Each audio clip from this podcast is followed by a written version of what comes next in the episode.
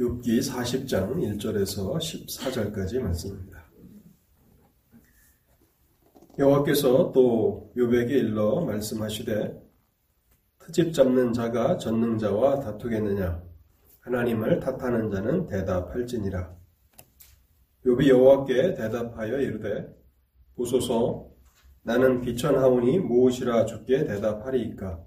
손으로 내 입을 가릴 뿐이로 소이다 내가 한번 말하여 싸운즉 다시는 더 대답하지 아니하겠나이다. 그때 여호와께서 폭풍우 가운데서 요백에 일러 말씀하시되 너는 대장부처럼 허리를 묶고 내가 내게 묻겠으니 내게 대답할지니라. 네가 내 공의를 부인하려느냐 네 의를 세우려고 나를 악하다 하겠느냐 네가 하나님처럼 능력이 있느냐 하나님처럼 천둥 소리를 내겠느냐? 너는 위엄과 존귀로 단장하며 영광과 영화를 입을 지니라. 너의 넘치는 노를 비우고 교만한 자를 발견하여 모두 낮추되 모든 교만한 자를 발견하여 낮아지게 하며 악인을 그들의 초소에서 짓밟을 지니라.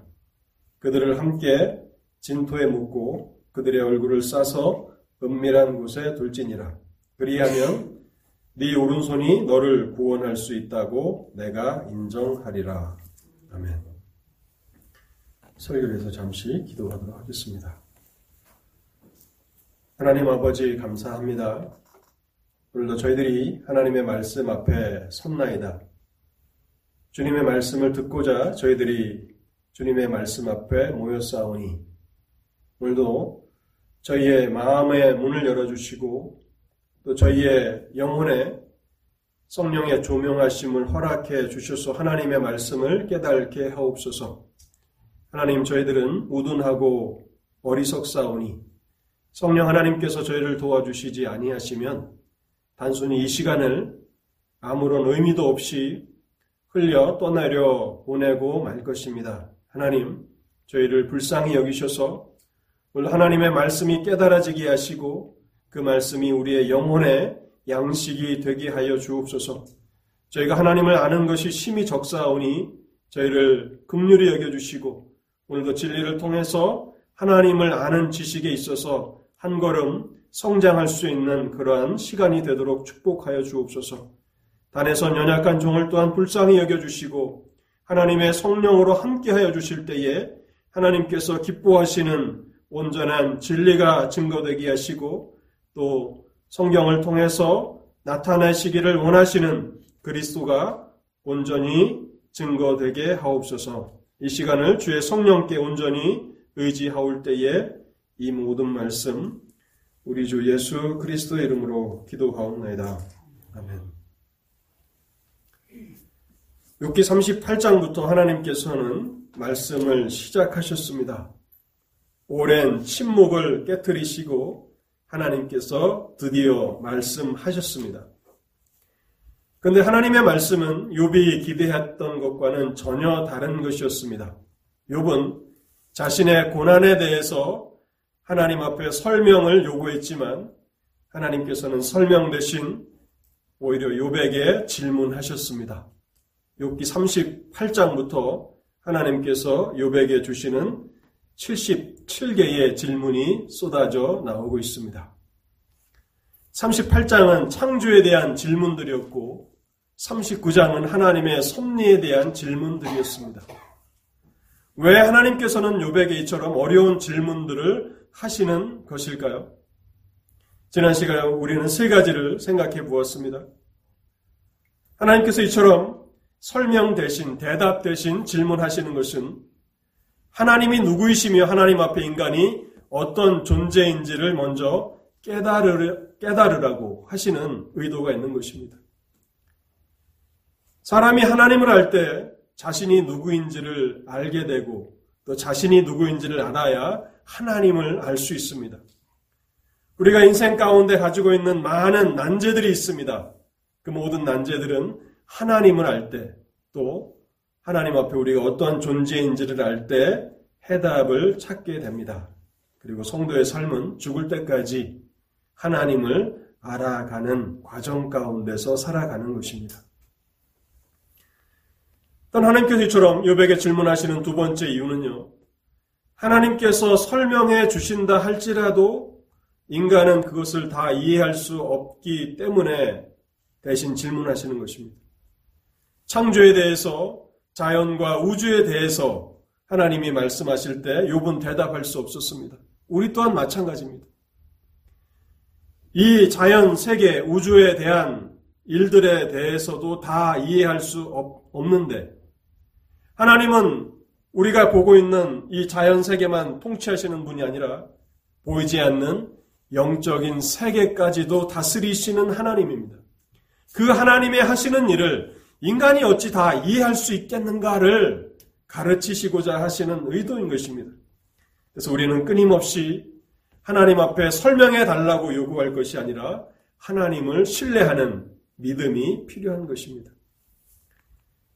그리고 하나님께서 요백에 질문하시는 세 번째 이유는 전능하신 하나님 앞에 모든 것을 아시는 전지하신 하나님 앞에 또 모든 피조물들의 필요를 공급하시고 친히 그 피조물들을 돌보시는 선하신 하나님 앞에 인생의 모든 문제를 맡기라 하는 그런 메시지를 주시고자 하시는 것입니다. 오늘은 욥기 40장에서 마지막 42장까지를 하나님의 변호라는 제목으로 살펴보도록 하겠습니다. 세 가지 진 리를 전달하려고 하는데요. 먼저 첫 번째 증거하고자 하는 진리는요. 하나님께 불평하는 것은 심히 교만한 일이라는 사실입니다. 하나님께 불평하는 것은 심히 교만한 죄를 범하는 것입니다. 40장 2절의 말씀은 매우 강력한 말씀입니다. 제가 다시 한번 읽어보도록 하겠습니다. 여러분, 말씀의 의미를 잘 새기셔서 들어보시기 바랍니다.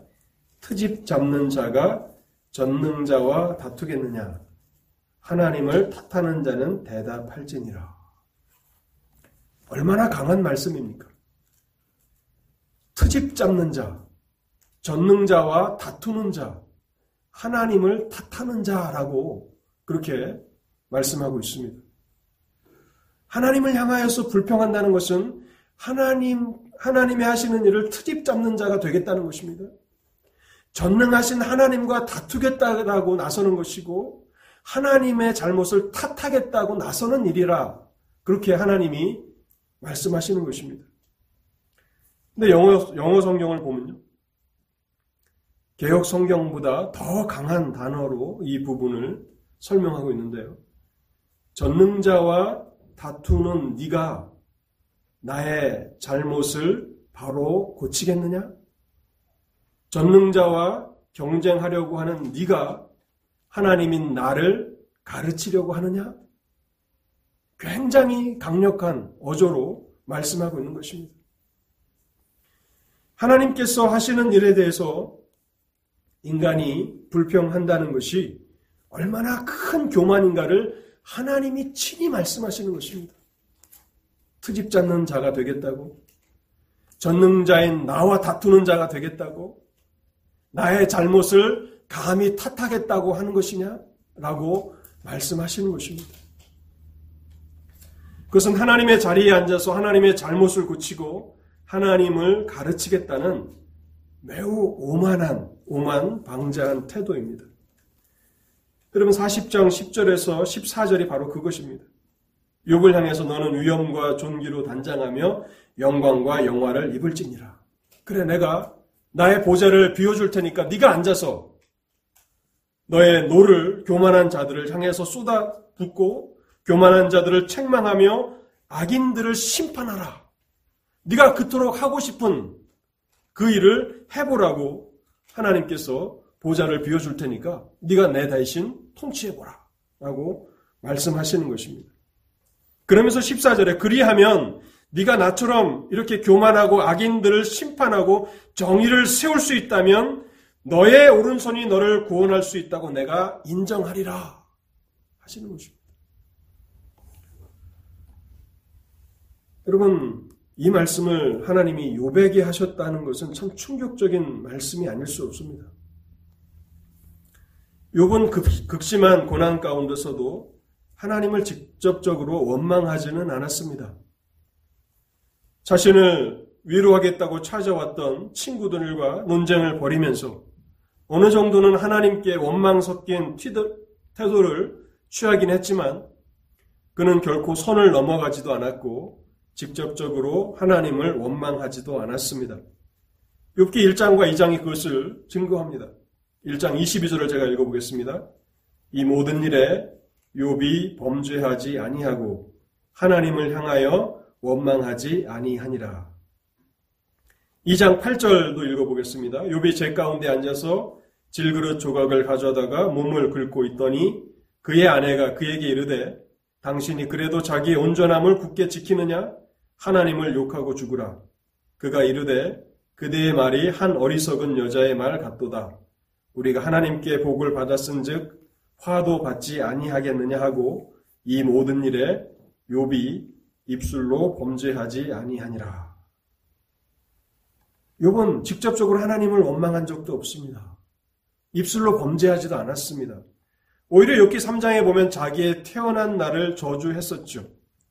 그렇지만 인간의 마음을 아시는 하나님께서 욥이 입술로 하나님을 직접 원망하지는 않았을지라도 욥의 마음에 있는 것을 아셨다는 사실입니다. 그리고 네가 나와 다투고자 하느냐? 나의 잘못을 고치겠다고 나서느냐? 감히 나를 가르치겠다고 드느냐? 라고 말씀하고 계시는 것입니다. 여러분 세상에는 아무런 두려움도 없이 하나님을 저주하고 욕하는 자들이 있습니다. 그들이 장차 깨닫게 될 것은 그 죄악이 얼마나 클 것인지 하나님을 대면하는 순간 깨닫게 될 것이고 자신의 자신들의 입과 혀를 스스로 저주하게 될 것입니다. 40장은 한 단락이 끝나는 그런 부분입니다. 38장과 39장에 하나님의 그 긴 질문, 질문이라고도 할 수 있지만 또 질문 형식을 빌은 하나님의 연설이 끝나고 약간의 시간이 흘렀음을 우리에게 암시해 줍니다. 하나님께서는 일부러 요백의 답변 시간을 주시기 위해서 말씀을 잠깐 멈추신 것입니다. 그런데 욥은 하나님 앞에 답변하려고 하지 않습니다. 그래서 하나님께서 직접 대답해 보라고 말씀하시는 것입니다. 하나님을 탓하는 자는 대답할지니라. 여태까지 친구들과 논쟁하면서 나를 원망하지 않았느냐? 이제 대답해 보거라. 너의 할 말을 해 보거라 라고 말씀하고 계시는 것입니다. 거기에 대해서 욥은 대답 대신에 손으로 자신의 입을 가리고 더 이상 말하지 않겠다고 대답합니다. 40장 3절입니다. 욥이 여호와께 대답하여 이르되 보소서 나는 비천하오니 무엇이라 주께 대답하리이까 손으로 내 입을 가릴 뿐이로소이다. 내가 한 번 말하여 싸운즉 다시는 더 대답하지 아니하겠나이다. 욥이 지금 얼마나 난처하고 두렵고 당황스러운 처지에 있는가를 우리에게 잘 알려주고 있는 것입니다. 하나님께서 만일 우리를 향해서 전능자와 경쟁하려는 너는 감히 나를 가르치려고 드느냐? 라고 말씀하신다면 여러분 그것은 얼마나 두렵고 또 무섭고 당황스러운 순간이 되겠습니까? 오늘날 하나님께서 오래 참으시는 분이시기 때문에 우리가 행한 그 범죄에 대해서 즉각적으로 심판하시지 않는다 해서 어리석은 자들은 그 마음이 점점 더 교만해집니다. 그래서 하나님을 향하여서 아무 말이나 쏟아놓고 선을 넘어도 한참 넘어가는 일들이 많습니다. 우리는 욥기를 통해서 배워야 합니다. 욥이 책망받고 있다는 사실입니다. 우리보다 도 훨씬 더 경건하고 의로우면 의로웠지 우리보다 못하지 않을 욥이 하나님 앞에 책망받고 있다는 사실입니다. 그래서 우리는 우리의 행실뿐만 아니라 우리의 입술의 모든 말이 말뿐만 아니라 우리의 묵상이 마음의 묵상이 하나님 앞에 연락되기를 위해서 힘써야 하고 우리의 삶을 조심하며 신중해야 합니다. 시편 19편에 다윗이 이렇게 하나님 앞에 기도합니다. 나의 반석이시요 나의 구속자이신 여호와여 내 입의 말과 마음의 묵상이 주께 연락되기를 원하나이다. 우리 또한 그렇게 기도하며 하나님 앞에 우리 행실을 조심할 뿐만 아니라 우리의 말을 사람들에게 하는 그 말을 또 우리의 생각을 신중하고 또 경건하게 그렇게 갖기 위해서 힘써야 할 것입니다. 본문을 통해서 두 번째로 전하기를 원하는 진리는요. 성도는 세상, 세상에서 마지막까지 하나님에 대한 믿음을 지키는 사람들이라는 사실입니다. 하나님의 백성들은 누구인가? 성도는 누구인가? 성도는 세상에서 마지막까지 하나님에 대한 믿음을 지키는 사람들입니다. 이것을 신학적으로 성도의 견인이라고 합니다. 근데 견인이라는 말은 많은 오해를 불러 일으킬 수 있습니다. 그래서 성도의 인내라고 그렇게 어, 부르는 것이 훨씬 더 좋은 그런 호칭이라고 생각을 합니다. 영어로 하면은 perseverance of the saints라고 하죠. perseverance는 인내입니다. 성도의 인내. 성도는 세상에서 마지막까지 하나님에 대한 믿음을 지키는 사람들입니다. 우리가 날마다 바라보는 세상의 그 비극과 불행과 슬픔에도 불구하고 여전히 성도는 하나님의 공의와 능력과 선하심에 대한 믿음을 붙들며 살아가는 사람들입니다. 40장 8절과 9절을 제가 읽어보겠습니다. 네가 내 공의를 부인하려느냐? 네 의를 세우려고 나를 악하다 하겠느냐? 네가 하나, 하나님처럼 능력이 있느냐? 하나님처럼 천둥 소리를 내겠느냐? 내가 너를 잠시 고난의 한복판 가운데 놓아 두었다 해서 네가 내 공의를 부인하려고 드느냐? 나를 악하다 나의 선하심을 나의 선함을 네가 부인하겠느냐? 나의 능력을 부인하겠느냐라고 하나님께서 말씀하시는 것입니다. 이 말씀은 우리에게 하나님의 백성들이 어떠한 사람들인가를 알게 하는 것입니다. 하나님께서 때로는 우리를 형통한 길에 두실 때도 있습니다. 그러나 때로는 환란의 한복판 가운데 고난의 용광로와 같은 한복판에 놓아 두실 때도 있습니다. 그럼에도 불구하고 하나님의 백성들은 끝까지 하나님에 대한 믿음을 지키는 사람들이라고 하나님은 말씀하고 계시는 것입니다. 사람들은 종종 이렇게 말합니다. 하나님이 참으로 전능하시고 모든 것을 다 하시는 전지하신 하나님이시고 또 성경이 말하는 것처럼 그렇게 모든 피조물들의 필요들을 공급하시고 돌보시는 선하신 하나님이시라면 세상에 이런 고난과 비극은 일어나지 않는다. 라고 그렇게 말합니다. 세상에 이처럼 고난과 비극이 있다는 것은 하나님이 전능하시지 않다는 증거이다. 혹시 하나님이 전능하실지라도 우리의 사정을 모르시기 때문에 그러한 일들이 일어나는 것이다. 그것도 아니라면 하나님이 전능하시기도 하고 우리의 사정을 다 하시는 전지하신 하나님이시라면 하나님은 선하신 분은 아니실 것이다 라고 결론을 내는 것입니다. 성경은 하나님의 성품과 무관하게 이 세상에서는 고난과 불행과 비극이 가득하다고 증거하고 있습니다.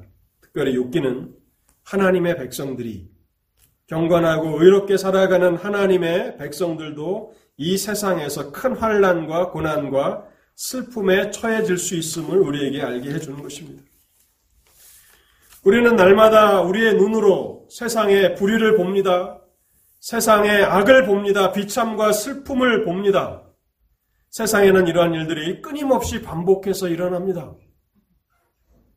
지난주에도 가까운 이 조지아 애틀란타에서 참 끔찍하고 비극적인 일이 일어나지 않았습니까?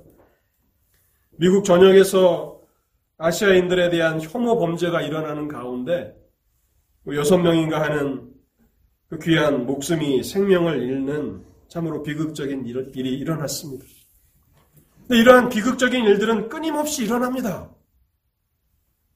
그러나 그렇다고 해서 세상이 처한 이러한 비극적인 상태 때문에 하나님의 성도들은 하나님의 하나님 되심을 부인하지는 않는다는 것입니다. 세상에 이러한 처절한 상태에도 불구하고 하나님은 의로우시다고, 하나님은 전능하시다고, 하나님은 선하시다고 믿는 사람들이 하나님의 백성들입니다. 네가 내 공의를 부인하려느냐? 내 의를 세우려고 나를 악하다 하겠느냐? 하나님이 말씀하십니다.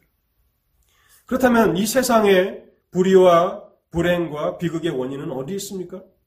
성경은 창세기부터 성경의 시작부터 인류의 타락에 대해서 말하고 있고 죄에 대해서 말하고 있는 것입니다. 성경이 말하는 인류의 타락과 죄를 언급하지 않고서는 이 세상의 불행을 설명할 다른 길이 없는 것입니다. 그래서 성도는 세상의 비참한 형편 가운데서도 끝까지, 마지막까지 하나님에 대한 믿음을 지키며 살아가는 사람들입니다.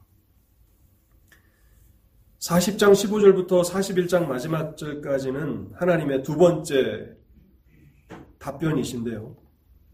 여기서는 두 짐승에 대해서 말씀하십니다. 베헤못이라고 하는 개혁 성경에서는 하마라고 번역하고 있고 또 리워 야단이라고 하는 악어로 번역된 이 두 짐승에 대해서 말씀하시는데 이 짐승이 정확히 어떤 짐승인지를 확증하는 데는 어려움이 있습니다. 두 짐승의 공통점은 인간의 통제 아래 있지 않다는 사실입니다. 단순히 하마와 악어 정도로 우리가 지금 번역하고 있지만 실제 하는 동물이지만 그러나 오늘날 우리가 어떠한 것을 말하고 있는지를 정확히 이렇게 분별해 내기는 어려운 것이라는 사실을 여러분 염두에 두시면서 말씀을 들으시면 좋을 것 같습니다. 40장 22절에 보면 그것이 눈을 뜨고 있을 때 누가 능히 잡을 수 있겠으며 갈고리로 그의 코를 꿰수 있겠느냐. 41장 8절에 보면요. 내 손을 그것에 얹어보라 다시는 싸울 생각을 못하리라 참으로 잡으려는 그의 희망은 헛된 것이니라. 그것의 모습을 보기만 해도 그는 기가 꺾이리라. 인간을 두렵게 할 뿐만 아니라 인간이 결코 통제할 수 없는 이 두 짐승을 말씀하시면서 그러나 이 두 짐승도 하나님의 통제 아래 있다고 말씀하고 계시는 것입니다. 40장 15절에 이제 소같이 풀을 먹는 배의 못을 볼지어다. 네가 내가 너를 지은 것 같이 그것도 지었느니라. 하나님의 통제 아래 있다는 것입니다. 이 베모시라고 하는 이 짐승은 자연적인 힘을 상징하는 동물인 것 같습니다. 물론 하마도 그 엄청난 힘을 가지고 있지만 우리가 생각하는 그 하마보다도 훨씬 더 강력한 힘을 가지고 있는 어떤 동물일 것이라고 해석하는 것이 어, 합당한 것 같습니다. 또 리오 야단이라고 하는 이 짐승은 초자연적인 힘을 가진 것을 상징하는 것입니다. 리오 야단은 특별히 악한 영의 힘을 상징하고 사탄의 힘을 상징하는데요. 이사야 27장 11절을 제가 한번 읽어보도록 하겠습니다. 이사야 27장 1절에 보면 이 리오야단이 한번 더 나오는데요. 그날에 여호와께서 그의 견고하고 크고 강한 칼로 날렘 뱀 리오야단 곧 꼬불꼬불한 뱀 리오야단을 벌하시며 바다에 있는 용을 죽이시리라. 단순히 악어를 말하는 것이 아니라 약한 영, 이 사단의 힘을 상징하고 있는 것입니다. 그래서 41장 34절에도 보면 그것은 모든 높은 자를 내려다보며 모든 교만한 자들에게 군림하는 왕이니라 라고 말씀하고 있는 것입니다. 하나님은 이 리와 야단이 상징하는 악한 영의 그 힘조차도 하나님의 통제 아래 두고 계시다고 말씀하고 계시는 것입니다. 우리는 이미 6기 1장과 2장을 통해서 천상의 하나님의 보좌에 대해서 생각해 보았지 않았습니까? 6기 1장과 2장은 하나님의 천상의 보좌를 보여주면서 하나님의 보좌 앞에 천사들과 사탄이 서 있는 장면을 묘사해 주었습니다. 거기서 하나님은 욥을 칭찬하셨고 사단은 즉시 하나님의 말씀을 반박하면서 욥의 신앙은 진실한 것이 아니라고 그렇게 욥을 참소하였습니다. 그러면서 자신이 시험을 통해서 욥의 거짓됨을 드러낼 수 있으니 하나님께서 욥을 시험에 또 좋다는 허락을 내려달라고 간구하였던 것을 우리는 알고 있습니다. 그래서 이 세상의 불행과 죄악과 비참함이 가득하지만 그리고 사탄이 죄와 사망을 통해서 사람들을 점점 더 비참과 불행으로 몰아가고 있지만 리오 야단처럼 여전히 사탄 또한 하나님의 통제 아래 있다는 사실을 보여주고 계시는 것입니다. 그러므로 하나님의 백성들은 이 세상의 온갖 불의와 비극과 슬픔을 경험하게 될지라도 마지막까지 그 속에서도 하나님의 전능하심, 의로우심, 선하심을 붙들며 살아가는 사람들이라는 것입니다. 42장에 보면 하나님께서는 욥을 나의 종이라고 그렇게 언급하십니다. 40장의 책망과는 분위기가 역전되는 그런 반전의 분위기를 나타내고 있는데요. 나의 종 욥이라는 말씀을 무려 네 번이나 언급하십니다. 하나님께서 호되게 책망하셨던 욥을 향해서 나의 종이라고 부르시는 이유는 무엇일까요? 욥은 완전한 사람은 아니었습니다. 그가 자신의 의를 가지고 자기 의를 가지고 자기 선행을 가지고 하나님 앞에 선다면 그도 또한 하나님 앞에 받아들여질 수 없는 죄인이라는 사실을 하나님은 밝히신 것입니다. 그러나 그는 믿음의 사람이었습니다. 그는 흠이 있고 불완전한 사람이기는 했지만 다른 한편 그는 믿음의 사람이었습니다. 그래서 고난의 용광로 속에서도 여전히 하나님에 대한 믿음을 끝까지 지켰기 때문에 하나님께서는 욥을 향해서 나의 종이라고 그렇게 말씀하시는 것입니다. 그래서 욥은 이제 욥 이후에 이 땅에 살아가게 될 하나님의 백성들에게 죄악된 세상에서 하나님의 백성으로 살아간다는 것이 무엇인지를 잘 보여주는 그런 모범으로 모델로서 제시되고 있는 것입니다. 불의하고 악한 세상을 살아가면서도 또 자신과는 자신의 죄악과는 무관한 그래서 억울하게 생각되는 하나님께 버림을 받았다라고 생각하는 그런 극한의 환경 가운데서도 하나님의 백성들은 하나님의 주권을 인정해야 하며 마지막까지 믿음을 붙들고 살아가는 것. 그것이 하나님의 백성들이 이 세상에서 감당해야 하는 중요한 사명이라는 사실을 욥을 통해서 가르쳐 주시는 것입니다. 얼마나 많은 사람들을 전도해서 하나님의 나라를 확장시켰는가? 얼마나 많은 봉사를 통해서 하나님의 교회에 그렇게 헌신하였는가?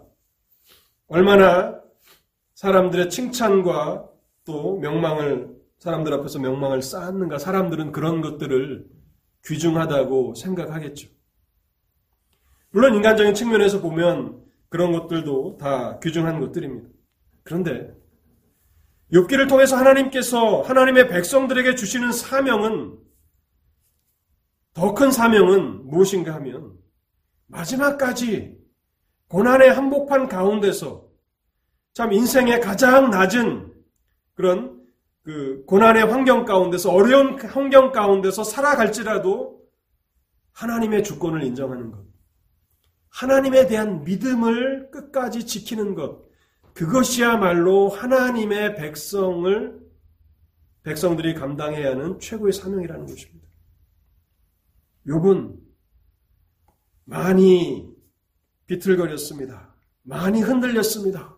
갈대와 같이 고난의 한복판 가운데서 많이 방황하였습니다. 그러나 하나님을 향한 그 믿음을 끝까지 놓지는 않았다는 것입니다.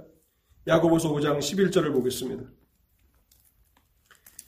야고보서 5장 11절입니다. 보라 인내하는 자를 우리가 복되다 하나니 너희가 욥의 인내를 들었고 주께서 주신 결말을 보았거니와 주는 가장 자비하시고 극률이 여기시는 이시니라. 너희가 욥의 인내를 들었고 욥은 마지막까지 끝까지 하나님에 대한 믿음을 지켰다고 말씀하고 있는 것입니다. 성경이 우리에게 계시해 주시는 그 계시의 범위 안에서 보면 하나님은 욥기 마지막까지 왜 욥이 고난을 당했는지 당해야 했는지에 대해서 말씀해 주시지 않으셨습니다. 그것은 우리에게 주시는 계시지 욥에게는 말씀해 주시지 않으셨습니다. 이 시대 하나님의 백성들도 우리가 죽을 때까지 왜 이런 환란이 왜 이런 슬픔이 왜 이런 불행이 우리의 삶 가운데 있어야 하는지 완전한 설명을 듣지 못할 수도 있습니다. 그럼에도 불구하고 하나님의 백성들은 어떤 사람들입니까? 믿음으로 인내하는 사람들입니다. 이 세상에서 마지막까지, 우리 인생의 마지막까지 하나님에 대한 믿음을 지키는 사람들, 그 사람들이 하나님의 백성들이라고 욥기는 우리에게 말씀하고 있습니다. 본문을 통해서 마지막으로 증거하기를 원하는 진리는요. 하나님께서 믿음의 사람들을 변호하신다는 사실입니다. 하나님께서는 믿음으로 살아가는 하나님의 백성들을 변호하십니다. 놀라운 것은 하나님께서 회개하는 욥을 변호하십니다. 그를 호되게 책망하시며 전능자와 다투겠느냐고 나의 잘못을 감히 바로 잡겠느냐고 나를 가르치려 드느냐고 이렇게 책망하셨던 하나님이 욥이 회개했을 때 이제 욥을 변호하십니다. 욥은 고난 가운데서 자신을 위로하기 위해서 자신을 찾아온 친구들과 긴 논쟁을 벌이면서 때로는 감정에 휩쓸려서 하나님에 대해서 원망하는 듯한 그런 말들을 했던 것을 생각하면서 그것이 얼마나 잘못되었고 어리석은 말이었는지를 그는 깨달고 부끄러워하며 하나님 앞에 회개하고 있습니다. 42장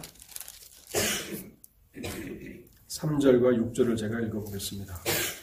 무지한 말로 이치를 가리는 자가 누구니까?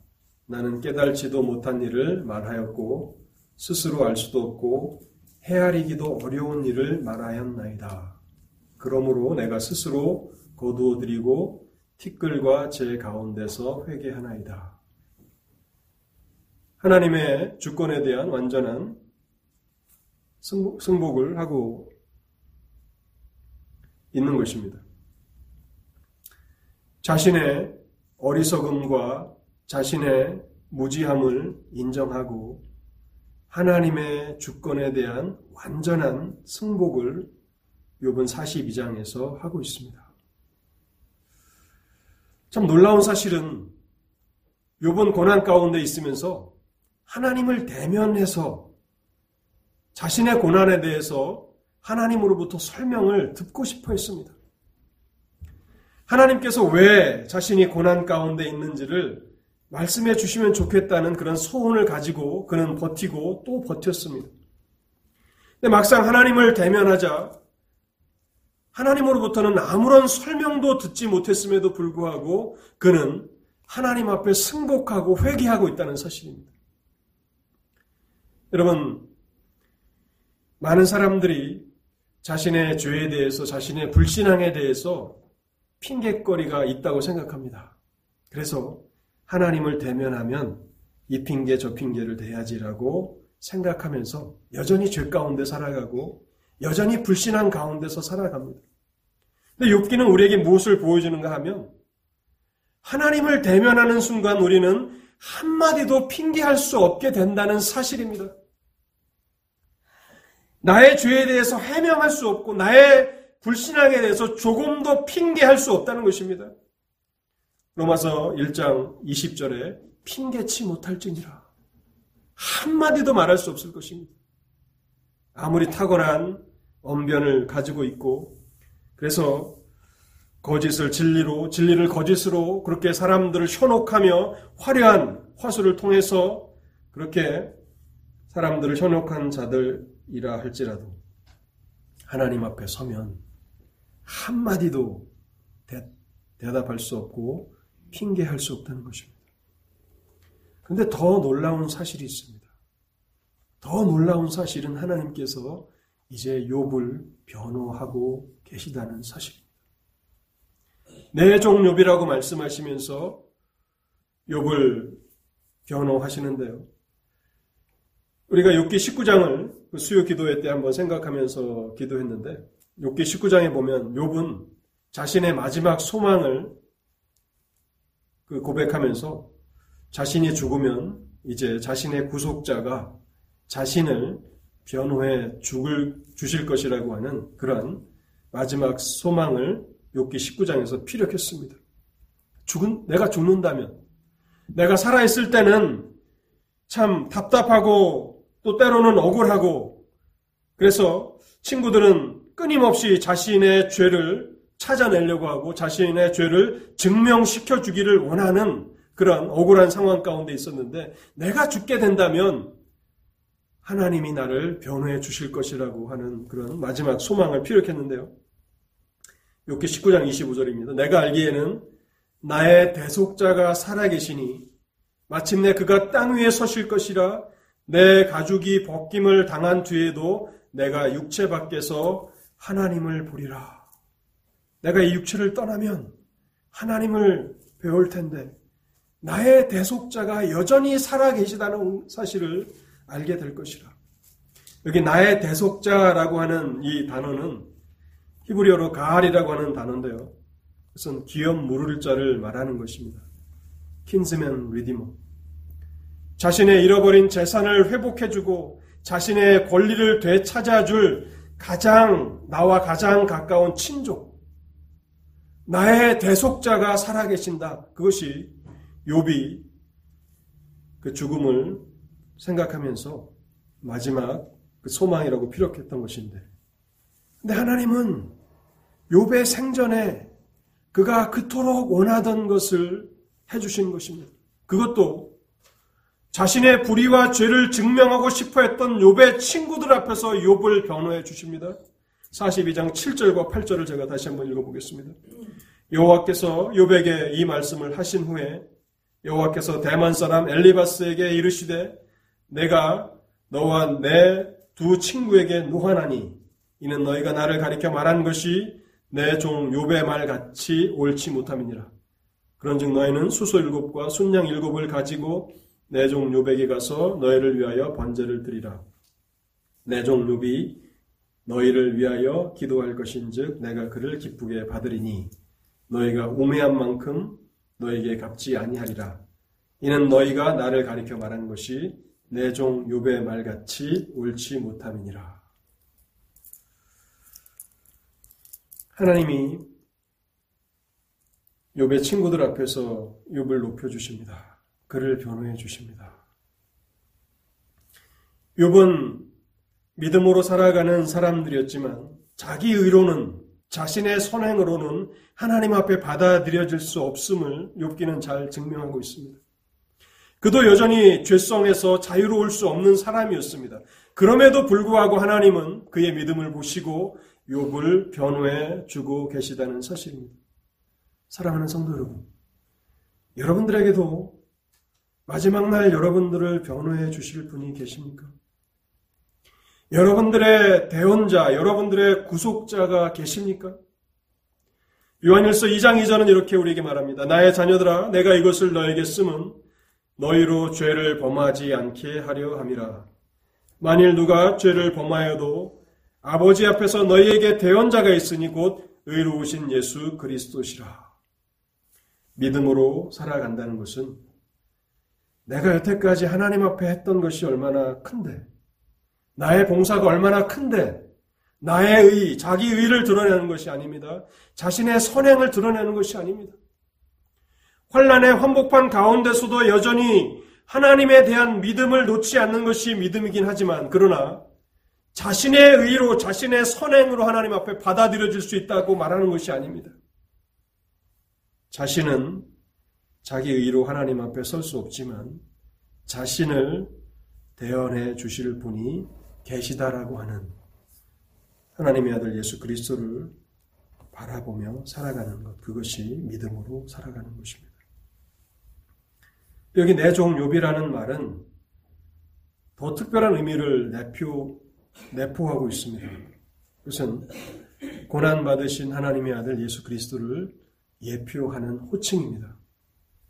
우리가 교동문으로 읽었던 이사야 42장에 보면 나의 택한 나의 종을 보라 라고 말하고 있지 않습니까? 나의 종. 이것은 바로 예수 그리스도를 언급하는 그런 호칭입니다. 욥은 하나님과 인간 사이에서 하나님의 영광을 위해서 고난받으신 하나님의 아들 예수 그리스도를 예표하는 놀라운 자리에 있었던 것입니다. 그래서 내 종이라고 부르는 이 말씀은 영광스러운 칭호인 것입니다. 그래서 욥은 예수 그리스도를 하나님의 영광을 위하여 그 백성들의 구속을 이루시기 위해서 고난을 받으신 예수 그리스도를 예표하는 완벽한 자리에서 살고 있었다고 말씀하고 있는 것입니다. 이것이 어떻게 보면 간접적인 하나님의 답변입니다. 왜 내가 고난받아야 합니까? 하나님의 영광을 위한 것이라. 그렇게 말씀하고 계시는 것입니다. 결론의 말씀을 드리겠습니다. 우리는 본문을 통해서 하나님을 향하여 불평하는 것이 얼마나 큰 교만의 죄인가를 깨달아야 합니다.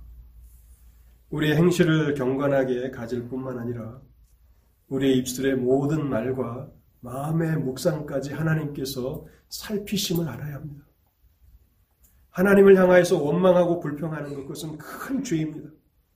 그래서 다윗이 시편 19편에서 기도한 것처럼 여호와 하나님 우리 입술의 모든 말과 마음의 묵상이 하나님 앞에 연락되게 하옵소서라고 기도하며 살아야 합니다. 또 우리는 본문을 통해서 성도의 인내를 봅니다. 성도는 중요한 사명을 가지고 있는 사람들입니다.